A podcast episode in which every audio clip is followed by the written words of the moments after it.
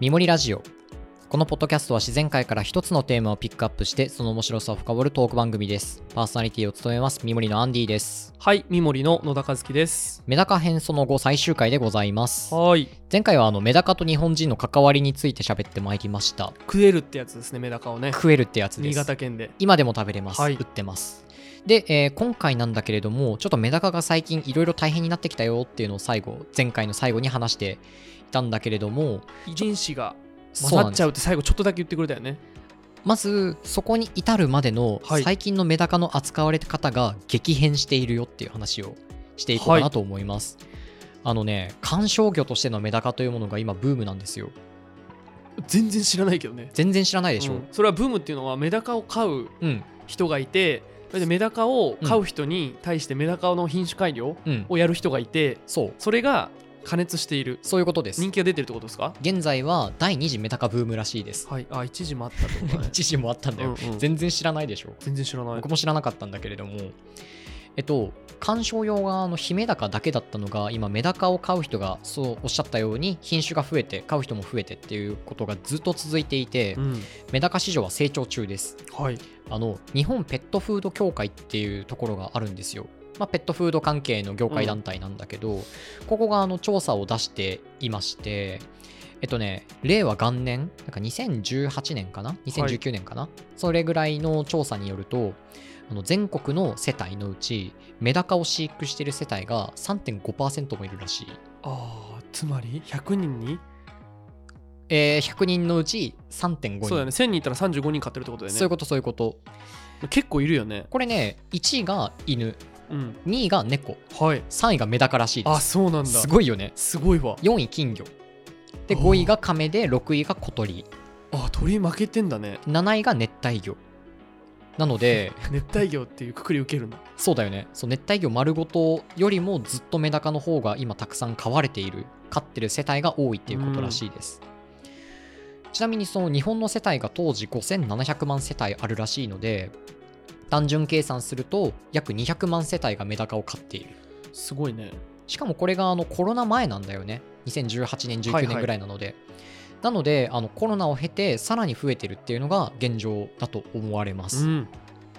一体何が起こってるのかっていうところなんだけどちょっとこれねまたメダカの、まあ、近現代っていうことでメダカが鑑賞されるに至るまでっていう話をしていこうかなと思います、はい。これも本当品種改良の歴史なのでそうだよね。うん、まずねあの1990年代まではどうだったかこれも一括りでいけます、まあ、江戸時代から飼われていたヒメダカだとか普通の野生に暮らしている黒メダカこれがあの飼われてるだけだったとでまああのなんでヒメダカっていうものが誕生して飼われてたかっていうところも多分こうドラマがあると思うんだけれど、うんちょっとこれは調べがつかなかったはい。まあ、エピソード0っていう感じですね。そのうちまた出てくるんじゃないかなと思います。うん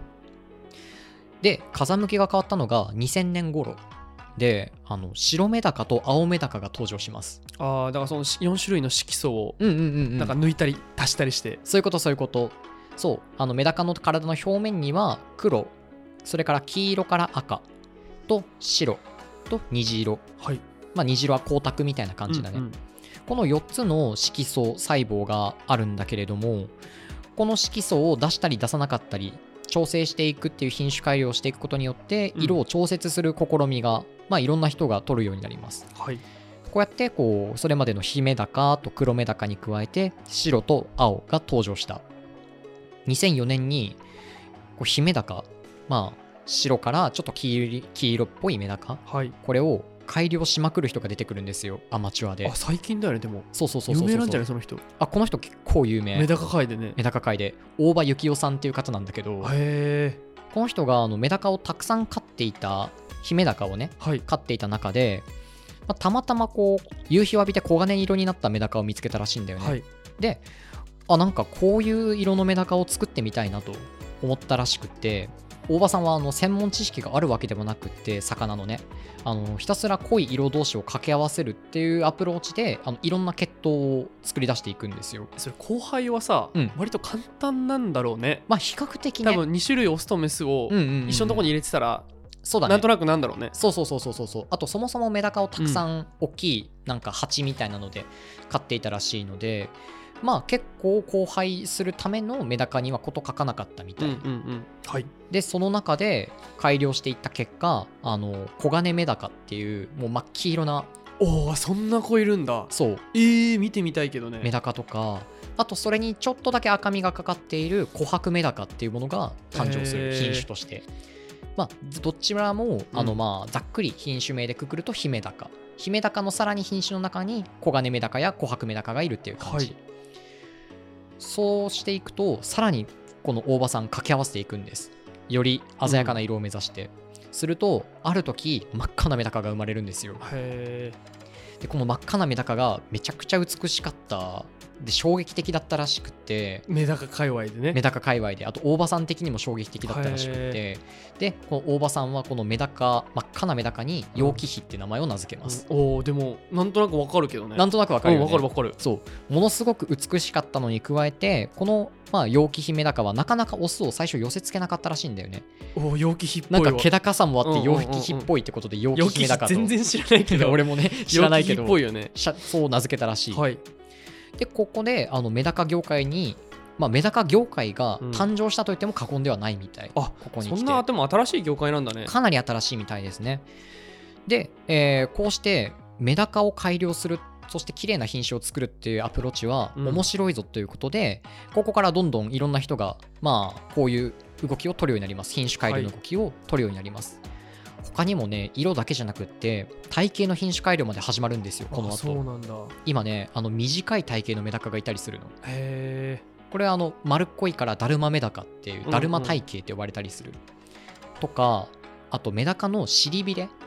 まあお腹側にあるヒレは結構大きいんだけどこの尻びれの形が背びれにも出るようにしてもう背中側も尻びれ側も色だけじゃなくてねそうそうそう形もフォルムも今変わっているなるほどでこうするとキラキラした光沢を持つようになるので光体系メダカっていうのが出てきたりうんうんうんその先に2008年もう一品種革命的なメダカが出ますはいあのみゆきメダカって言って美人そうそうだね合ってる合ってる合かなってるる合ってるめっちゃ綺麗あのへーメタリックに光るメダカが誕生するんですよ銀色にへしかもそれまでこういうキラキラした光沢を持つメダカは、まあ、名前の通りだけど光メダカ光体系っていう、まあ、尻びれ背びれが同じ形ってやつにしか出ないとされていたんだけど他のいろんな体型でうんキラキラさせることができるメダカが誕生、これがみゆきメダカーはいでさっきの陽気姫ダカとこのみゆきメダカの2枚看板でみゆきメダカはゆきおさんみゆきメダカは別の数あだったまたはず別の人なんだねうん、けどこの2つの品種で、えー第1次メダカブームが起きまああすそうなんだん最近ですね15年ぐらい20年前ぐらいかそうだねそうだね大体2004年から2010年に至るまでうんうんうんうんが第1次メダカブームとされているらしい、はい人によって変わるけどねでこの時に全国各地のあの魚熱帯魚愛好家の手元にメダカがわって広がるんだよねでメダカはあの品種改良が簡単な魚なので、うんあのこうしてこうこの陶器に広がった品種が全国各地でさらに改良を施されるようになっていくんですよなるほどそうして、えーどんどん品種が増えていきますはいさらにヒレが長くなってひらひらになったりグッピーじゃんそうなのそうなのメダカあメダカなのに完全に見た見た目はグッピーうーんとかデメキンみたいなデメメダカができたりすごいねすごいとかさらにキラキラする光沢があるラメラメみたいなキラキラがあるメダカが誕生したり女子高生メダカそうだね 女子高生メダすカごいねあと3色の錦鯉みたいなメダカが現れたりへするようになりますそしてこう人気が爆発して現在の第2次はいメダカブームに突入しているんだけど、ー今が第2次なんですかね今第2次であすそうなんだ真っ只中な感じなんだね、真っ只中、うんうんすごかった、そのきっかけを作ったのは第1次はうん、陽気妃と、うんうんうんうん何だっけみゆきメダカみゆきメダカ第2次のきっかけもあったりするのかもなう第2次はよく分かんなかったあけそどうなんだけど一つのきっかけとしてはあのコロナが一つのきっかけなんじゃないかっていう意見はありました家でね買う人も増えただろうしねそうそうそうそう、はいそはれこそ僕の友達の周りでも聞いてみたらコロナタイミングであのメダカを飼い始めたいっマジでていう人がいました一人、っへえていう人が特に東京中心で増えた示唆的ですねそうだよねねやっぱ可愛いんだろうねちっちゃい水槽の中で飼うことができるメダカっていうものが都市の中に品種改良を通して適応していくんだよね確かに猫みがあるよねい猫みがあるよね犬犬みじゃなくて猫みがあるねそこはね一方で野生のメダカは絶滅危惧種なん ですそれも猫みがあるねこのアンバランスさがめっちゃ面白いなと確か思っにて確かにで現在あのメダカの品種何個あるのか諸説あるんだけど800から1000品種ほどいると言われてますすごいねまたそれ10年後めっちゃ増えてるだろうねあのね一説まあ人によって違ったんだけど、うん意見はあの年間で80品種ぐらい増えてるんじゃないうんやってい全然うそのぐらい増えてると思うメダカ屋さんの意見はありましたねねそういう意見がありましたでこんな風にしてもうねメダカカルチャーっていうのが盛り上がっていてはいその現場にも今回僕行ってみたんですよ現場って何あのメねダメダカカルチャーの 現場って何本当に不思議なまずはあのメダカ屋さん2軒行きましたああそうなんだ最近メダカ屋というものが増えてるんですよねねだからそうだよね買う人も増えてるしね、そうそうそうそう Google マップでメダカ屋って検索したら結構出てくると思うへこの県この辺だとあの札幌にメダタンっていうメダカ屋さんがあったり、え、うん、あといい名前だねいい名前だよねあの隣町に苫小牧にもメダカ屋さんがあったりします、へでそもそもメダカは増えやすいで価格も高くなりやすい特に現在はなのでまあ副業としてやりやすかったりするんだよねえ調べたことあるわああったあの副業一覧でへえあミミズも入ってますああそうなんでメすダカも入ってたええ苔も入ってるよ、あなるほどねそうそう、うん、か多肉植物とかもそうだよ入っねてる入ってるそうだよんねんそうだよねサイドビジネスみたいなねうんうんうんうんそうなのであのあとはあの単純にメダカが可愛くって飼ってたら増えちゃってメダカ屋始めたっていうパターンもあったりするみたいなるほどそんな感じでどんどん増えているんだけどこのメダカ屋さん拠点でいろんな新しい品種も作られるわけなんですよはいなのでイベントが開かれますうんこのメダカ屋が一堂に集まるメダカフェスティバルっていうのが全国各地で開かれるんですよありそうありそうでしょめっちゃ白熱しそうだしね年間120回ぐらい開かれてるらしいいやいや 思わしてメダカフェス自 体がメダカフェス自体がで僕えマジ今週2回あるじゃんじゃで僕この間行ってきました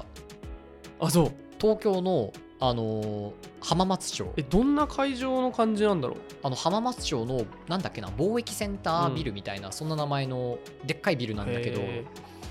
なんかそこの大きいお部屋大きいこうなんでしょうね本当にシンポジウムとか開くんじゃないかみたいな、ーんそういうホールんんでメダカフェスティバルが開催されていて、名前もあの東京メダカフェスティバルこれがあの 2days で開催されてましたあーすごいねでも年間もう一回年間何回だっけ120回って聞きまいしたやすごいねメダカ屋さんから聞いた話なんだけれども大体これなんでしょうね全国各地のそのアートフェスティバルと同じぐらいなんいじゃなやいでかもな全然僕がやっぱメダカわかんないから、うんうんうん気持ちがわかんないわそうでしょう熱狂の美しいんだよねでもね美しうんういんそれは間違いない、けどそれ以上に熱狂っぷりがすごいです中のはいあの素人がいきなり入るとびっくりしちゃいますそうなんだ僕はびっくり したまずそのメダカの現代のメダカの不思議なカルチャーなんだけど、うん、メダカの名前がすごいんですよまずまあ陽気比とかねそうそうみゆそきうメダカとかねまあでもいい、まあまあでもわかるけどね、うんいい名前だなと思うわかるでしょあのこんな風になんで名前をつけるかっていうと特徴を挙げて名付けるとまず長くて分かりにくいはいだから例えばその容器比だったら、なんか、えー赤目赤っぽいやつでで形がノーマル体型でであと目の形がこうで、うんみたいな感じで特徴をたくさん並べてそれが正確な名前になるんですよねだからこれをいちいち呼ぶとイメージもしにくいし長くて分かりにくいうんうんうんちょっと一例があるので挙げますね。例えば、これもう本当にもう何も考えずに聞いててほしいんだけ ど、むずいな 逆にそうだね全的。ごめんごめん。これある、 OK あはいる1個のメダカ品種の正確な名前を読むね。琥珀、透明鱗、スモールアイ、セルフィン光。あー長いしね長いでしょ長いしセルフィン光ってうん。なんだろうってある、そうだよね。うん、こう琥珀から光までの琥珀透明鱗スモールアイセルフィン光っていうのそうでかでも特徴を全部羅列した感じだねそうなんですそうなんですこれだと長くてイメージしにくいうんうんので、これからイメージした見た目からイメージした品種をこれ品種を作った人が名付けるんですよはいはいはい統一のネーミングのルールとかないんだよねああそうなんだそう学名とかとじゃあ違うね論違う文とか違なういからね全然違うはいでこの琥珀透明鱗スモールアイセルフィン光がなんて名付けられたかっていうと、うん信長って名付けられてるんであすーでも分かるわわかるいや分かんないわごめん 一瞬わかるかと思っいたけやど分かるかと思って分かんないわあと例えばねあの一つの養殖場がなんか自分のブランドうをなんとなくイメージできるように名前に統一性を持たせているっていう場合もある、うーん例えば弁慶義経みたいな感じでああなるほど歴史上の偉人の漢字2文字を名前のルールにしているってはいいはういはいはいメダカ養殖場もあったりするねあとあのかっこいい名前は売れるっていうジンクスがメダカ業界にはあるらしいどうもまあでもかっこ悪いよりはいいよね、まあそうだよねねそうそこでただねこれあの僕は前職があのベンチャー界隈だったから、うんもうねあの市場マーケットってやつですよね、とかユーザーのニーズってやつうんとかを非常に意識しながら動くことが多かったんですけれど、はいそれを全く考えていないかのようなもう尖り切った名前だらけなんだよね品種名えー例えばいろいろ読むよオロチ おーメダカだよあでも分からまん、ね、だ分かる色まだなんか色が紫なのかなとか思っちゃったこれ真っ黒なメダカです、まあまあままあ、あまあなんとなく分かるけそうだど、よまだいいわあとはボレアスあーちょっと分かんなく なった分かんななくくなってきたでしょ、ちょっと分かんない次行くよ忘却の翼あー赤い血まみれにするみたいなやついや肉食になったメダカなのこれなんかねラメのキラキラが、うんあの年を経るごとになくなっていくから忘却の翼って名付けたらしいいやいやいやいや弱いなロジック が翼が分かんない忘却忘却忘却は分かる忘れていラくメがなくなってからでしょうん翼はねあのヒレがちょっと長めなるほどあとは一気当選とか何一気当選あの四字熟語で一つのすごいな運動会みたい一つの牙の木でな分かる分かる当たる線で千匹に1匹が値するよ呂布的なことやねそうそうそう三国志そう一人でねで千人倒せるような強いやつっていう四字熟語なんだけどメダカの品種がそう一気当い選やー姿が分かんないな強そうなんだいや全うーん見た見た見たよ一気当選うーんって感じだあっーたそうなんだちなみに価格は10万円でした一気当選だわ一気当選だよねそれは一気当選だわそれは一気当選だだって1ね匹うんうんうん100円100円でもが1000匹いたら一気当選だわそうだよね、うんそういうことかそういうことだった らすごくしっくりくるよね確かに確かに確かに今初めて納得できいたやいや分かんないけどね 適当に言ってるからね僕ねあとは黒いメダカなんだけどミッドナイトフリル漆黒とか、あああとマルギナータコブラ金黄色のプロレスラーみたいななんかなんというかこうこれは完全に個人そうだ的よなね感想なんだけどちょっと大喜利っぽいしねビックリマンチョコみたいなネーミングだなって思った確かにボレアスとかうんうんうんありそうありそう、マルギナータコブラとか、うん、なんかビックリマンっぽいよね、確かに確かにそうそうっていうこうねメダカを育てている人の独自のセンスだけが尖りまくってるネーミングっていうのがすごい面白くて確かにちょっと面白いこと言ったやつが面白いみたいなのあるんじゃないの多分それはねある気はするそうだよね、うんちょっと大喜利っぽいもんね、魔王とかもあるよ、うん、おお なるほメダカのど黒い黒い黒黒かった黒かったあよかった、うんじゃあ魔王だわそれはそうとかあとコットンキャンディーとかいろいろいたんだけど、なんてなんてコットンキャンディー白いあー青っぽいねなんでだ よコットンじゃないのそんな感じでこうちょっと他の業界では見られないようなネーミングセンスそうだねうんが爆発していてそうだね確かにであとメダカはさっき一期当選が10万円だったように、はいあの価格が高騰してますあなるほど特に珍しい品種は価格が高騰していてえっとね例えば珍しかったら、うん単純に個体の数が少なかったら値段が上がるであとは綺麗だったら値段が上がる、はい体型が良かったりあとヒレの形とかあとはそうだね次世代への固定率が低いこれも数が少ないっていうことあーそっかそっかそっかそうそうそうだと、まあ、メダカ品種の値段は上がっていくっていうことであのえうんそうだよね多そう分最高値段を今言おうとしてくれたよね言おうとしたよいくらでしょうね皆さんヤフオクでねメダカって入れると出てくるんですよ、へえ10万ででもそんな高くないみたいな顔してたもんね今まあ、メダカフェスィティバルに出るぐらいですね要するにその流通の普通の流通の場に出てくるぐらい天井なんだ1匹だよねしかもねあ2匹で売られることが多いい や知らねえその情報そうなんだつがいでねそうなんだつがいでうん売売ることが多えい増やせるじゃんじゃあそういうことそういうことだから投資的な要素もあるにはあるんですよあーでもなんかねその商売する人たちからしたらん増やせない方がいいから、絶対こいつはオスなんかメスしか出さないとかありそうだけどねあーいや逆にその高いメダカを高くて希少なメダカを買って増やして売って投資を回収するでその中から自分は自分で新しい品種を掛け合わせてなんとか作ろうとする、あーそういうのが白熱する仕組みかもしれないねそうそうそうそうそうそうみんな参加者が増えるからね正直ややバブルになってる感はありました100万円惜しい150万円2匹でつがいでつがいで増やしたらいいじゃん増やしたらそうそれこそね3万円とかで多分売れたり、まあそうだよね発色が良かったら10万円で次の世代供給量が増えたところでおそらく売れるだろうから回収はできるんじゃないかな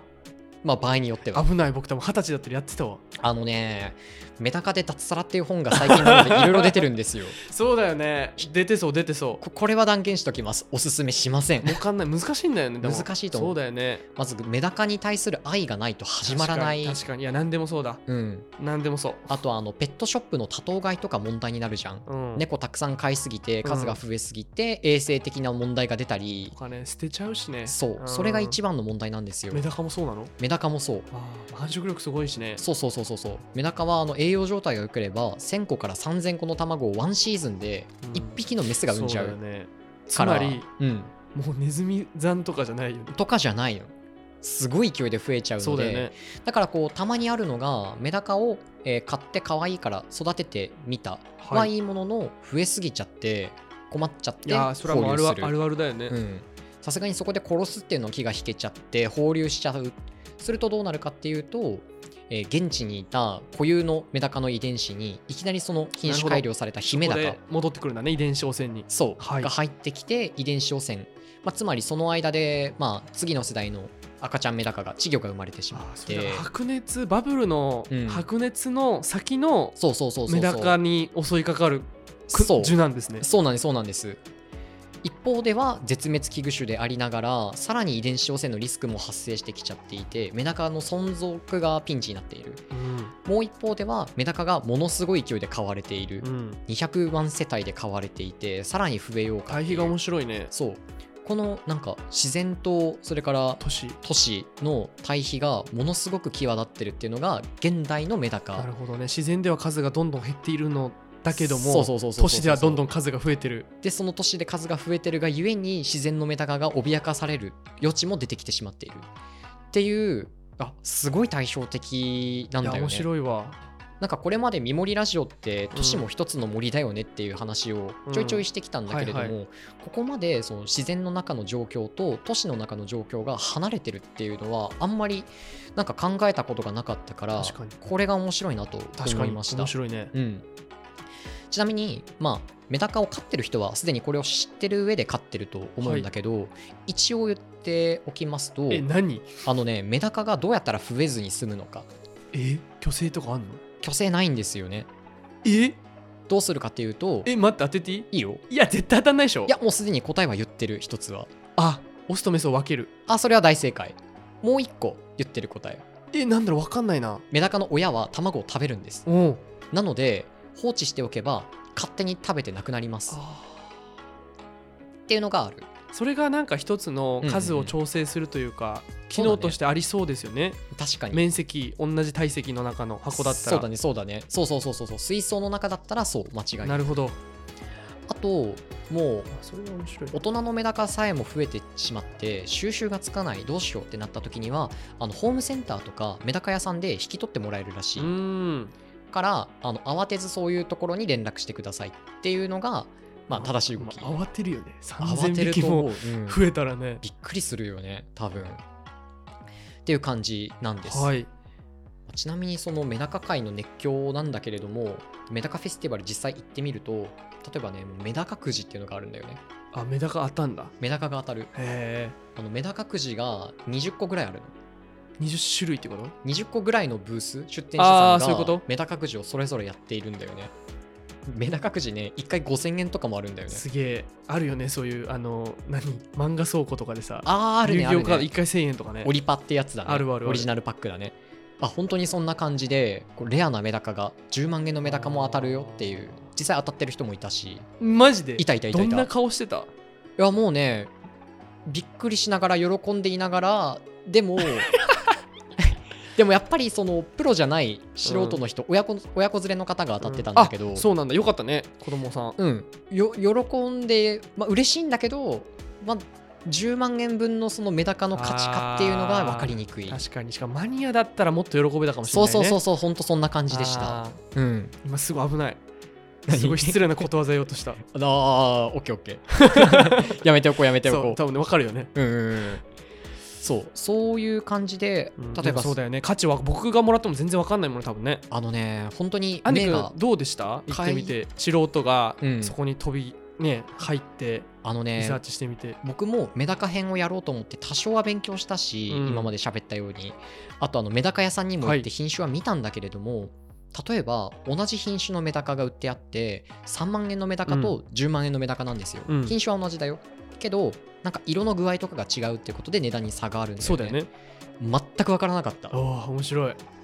3万円と10万円の同じ種類のメダカを見てお店の人にこれどこが違うどこでそう7万円の差がついているんですかっていうのをそれとなくこう聞いてみたんだけどメダカ屋さん逆にポカンとしちゃうんだよねうわえみたいなわかんないの君みたいなそうそうそうそうそうそう そうだから本当にねいやガチだわ森もそうじゃんそうだね見え方がひとたび目の解像度が上がると世界変わるんだよあーねか比例とかね腹とかそう形に光り具合とかえこれほらラメの入り具合が全然こっちの方がいいじゃんって言われたんだけど見え方が違うんだもはやそれを言われた上で見ても分からなかったっていうぐらいだったのでマジか、うんあのね三森がやってることはいいと思いますな ので少しずつね見え方がねそう、だからそうだよねみ同じうにん見えるものが3万円と7万円の差がね、そうそうそうそうそうあるっていうのは価値の土台にやっぱり認識があっいてや本当にそうですそのねあるかどうかで見え方が本当に違うんだなっていうのいをや痛間違いないわ感したのがこうメダカフェスティバルでしたそうだよね、うん森もそうだもんね森も本当にそうでしょうんなんかねやっぱガイドがいないとねそうそうそうそうそう景色だもんね何も分からずに歩いちゃうじゃんそうだわ、漫然と歩いちゃうじゃんけどしゃがんでちっちゃいキノコとか珍しいキノコとか綺麗な花とか見つけて楽しめるようになるじゃん森間違い歩ないいてなんかねその違いを改めてまざまざとい見やせつけられたいい話だ価値の土台は認識であるっていう話です、ね、そうなんですっていうのを改めてこう認識した理解したのが、えーメダカフェスティバルの熱狂の、まあ、感想かなというところです ね3万と7万10万だっけ10万わかんない3んだ万と10万本当に分からなかった